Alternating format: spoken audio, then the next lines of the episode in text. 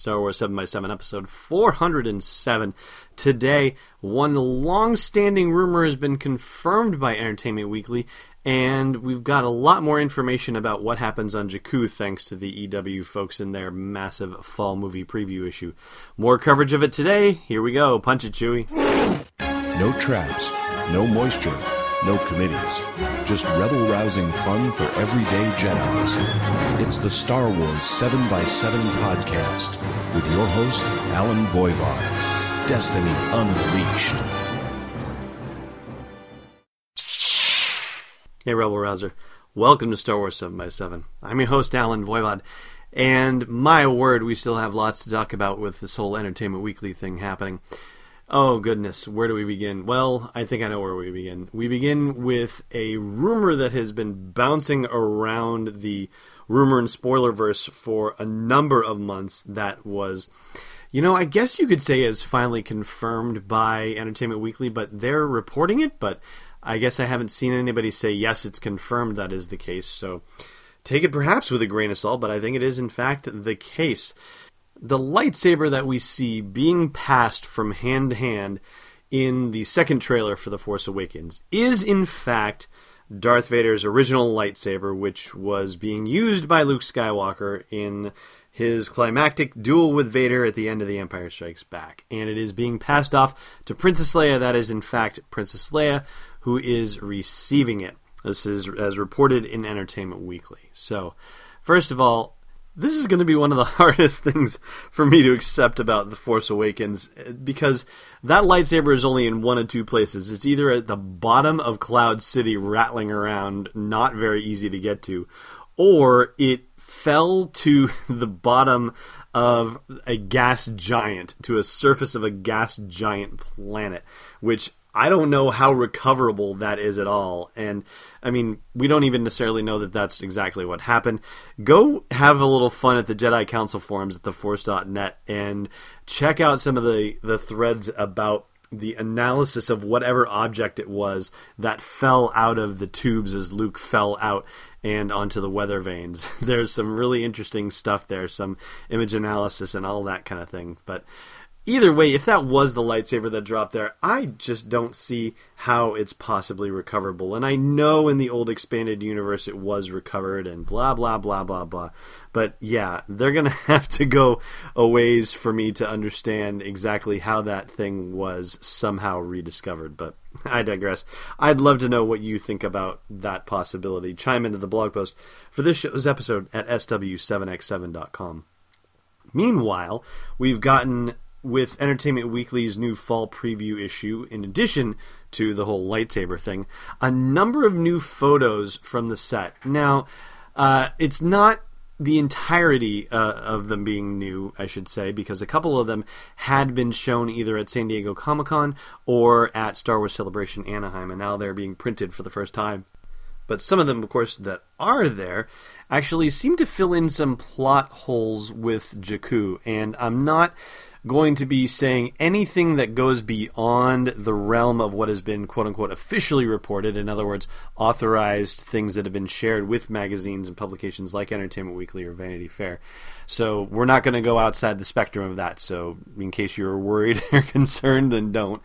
But now we've got, for example, a rumor that had been going around for a while about a crashed TIE fighter, um, was confirmed with the behind the scenes video at San Diego Comic Con, and now we have a photo in Entertainment Weekly of Finn in his Stormtrooper gear standing next to that downed TIE fighter. And personally, I think that in the trailer where you see the TIE fighter shooting at other TIE fighters in the landing bay, my gut tells me that that is Finn inside that TIE fighter and that it must have to do with whatever reaction he had where like in that same trailer he like rips off his helmet and he looks super distressed about what's been going on. And it looks like he's inside um, possibly the transport that is bringing all those stormtroopers to some undisclosed location, which seems like it could be based on the photo that just appeared in Entertainment Weekly.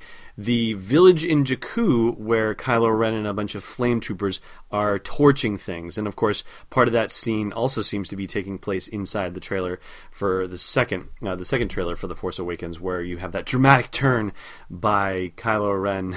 to stick his hand out and, and force uh, something. Um, God only knows what. Every time I see him do that turn, though, I keep thinking of the dramatic chipmunk thing, that meme that was going around for a number of years. So anybody who has the means of the chops to do that, who wants to layer over dramatic chipmunk on Kylo's turn, by all means do so. All right, so based on the information that we've been given between the trailers and the photos, here's my supposition that whatever is happening on Jakku, that Kylo Ren and a bunch of stormtroopers and flame troopers are torching villages, that Finn gets some sort of conscientious objector vibe and tries to escape, you know, blasting his way away from his uh, fellow troopers with a TIE fighter, crashing on the surface of Jakku, and then somehow hooking up with Rey and the uh, troopers coming to try and find and recapture their conscientious objector. And we have a photo from the set too of Rey and Finn in it looks like some sort of crowded area and new stormtroopers chasing them down there too. The only thing we don't really know yet from the information that's been officially released is what part Poe Dameron plays in all of this, because of course we know that he's wearing the same jacket in the behind the scenes video that ends up on Finn when he's running around on Jakku, so something happens there. And we also know from the costume exhibit for The Force Awakens at Celebration Anaheim that BB 8 is socketed in with Poe Dameron's fighter, or at least one X Wing fighter, and somehow winds up on Jakku and getting captured by some random alien scavenger and freed by Daisy Ridley's character Rey, but beyond that, who the heck knows? And there's only so much guessing I want to do anyway. And in fact, that's all we're going to do for today. So thanks so much for listening. Thanks for listening to another episode of Star Wars 7x7. And hey, before you give your droids to Jabba the Hutt, check out SW7x7.com for show notes, links, photos, videos, and more. And please support the podcast by joining us on Patreon at patreon.com slash SW7x7. It's not just a gift, it's destiny unleashed.